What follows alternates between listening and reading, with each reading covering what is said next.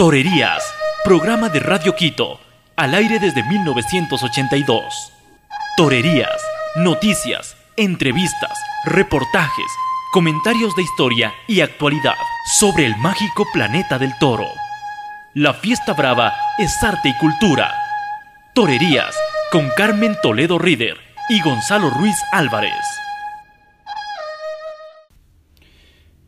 Bien amigos, en esos recuentos de los días gloriosos de la Feria de Quito vamos a hablar de los rabos en la Plaza de Toros Quito, especialmente del primero que fue en junio de 1960 cuando el mexicano Humberto Moro indultó un toro de Juan Coaxamalucan en la Feria de Holstein y luego ya todos en la Feria de Quito o al menos en diciembre, algunos fueron en corridas fuera de abono.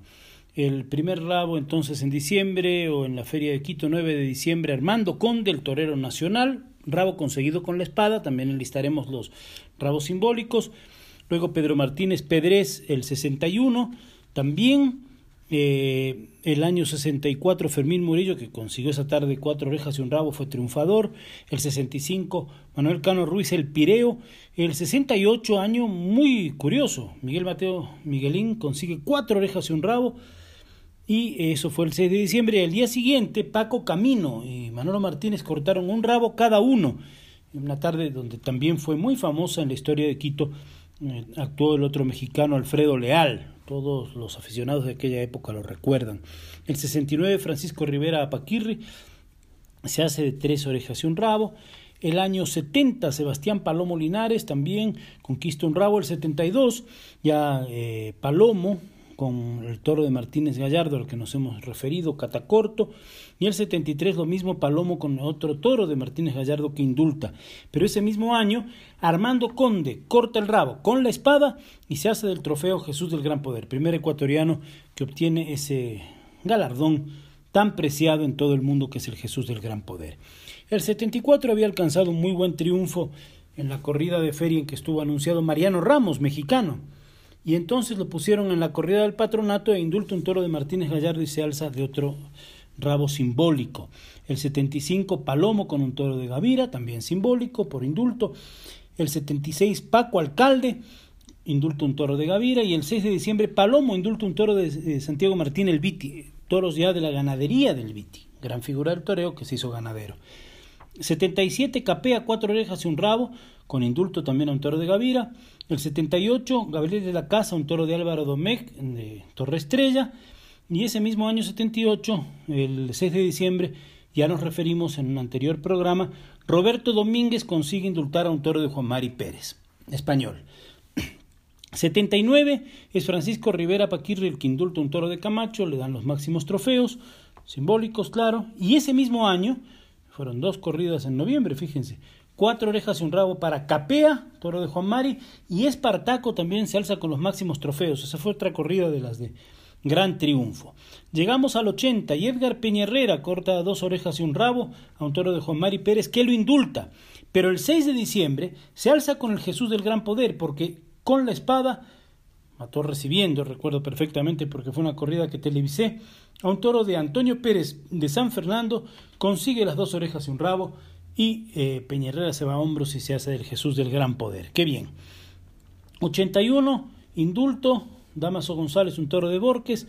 83, el 4 de diciembre, ya nos referimos en un anterior programa, Edgar Peñerrera indulta a Abaniquero, toro número uno de Ponce Campuzano, ya de los toros importados o hijos de las vacas y sementales importadas desde España. El 89, Cañaco de Santa Rosa, lo indulta Ortega Cano el 6 de diciembre. El 95, Guillermo Albán indulta al novillo eh, Gatuno. El 97, Julián López el Juli indulta al novillo Saca Corchos de Santa Rosa. Gatuno era de Carlos Manuel Cobo. El eh, año 2006, Sebastián Castella indulta un toro de Guagraguasi. El eh, año 2006 también César Jiménez, en aquella famosa corrida del agua, indulta un toro de Triana. Para 2008, Román, eh, un novillero este, francés, indulta un toro de la ganadería de procedencia Carlos Manuel Cobo, lidiado como Vista Hermosa ya. El 2008 fue eso. El 2009, el 4 de diciembre, Castella indulta un toro, eh, también de la ganadería de Triana. Y ese mismo año, el 6 de diciembre, Juli indulta agresivo de Triano, un toro que en el sorteo le había correspondido en efecto a Guillermo Albán, pero por una lesión en la mano le tocó al Juli y lo indultó. El 30 de noviembre de 2010, Enrique Ponce consigue el último rabo con la espada en la, en la plaza de Toros Quito, matando después de un faenón a un toro de Triana que se llamó Gitano. El 4 de diciembre, Guillermo Albán indulta a Forjador de Triana, alzándose con otro buen triunfo el torero ecuatoriano. Y el 2011 eh, hay una corrida importante de Guagraguasi donde gobernador, bueno, recibió el maestro Ponce las orejas y el rabo simbólicos, ya no se mataba, y eh, el torero ecuatoriano Juan eh, Francisco Hinojosa indulta a capitán de Juan Bernardo Caicedo y también se alza con las orejas y el rabo. Hemos hablado de los rabos con la espada y de los hablado, hemos hablado también de los rabos de modo simbólico que se cortaron en la historia de la Plaza de Toros Quito y de la Feria de Quito. La verdad, para ponerlo en una marquesina.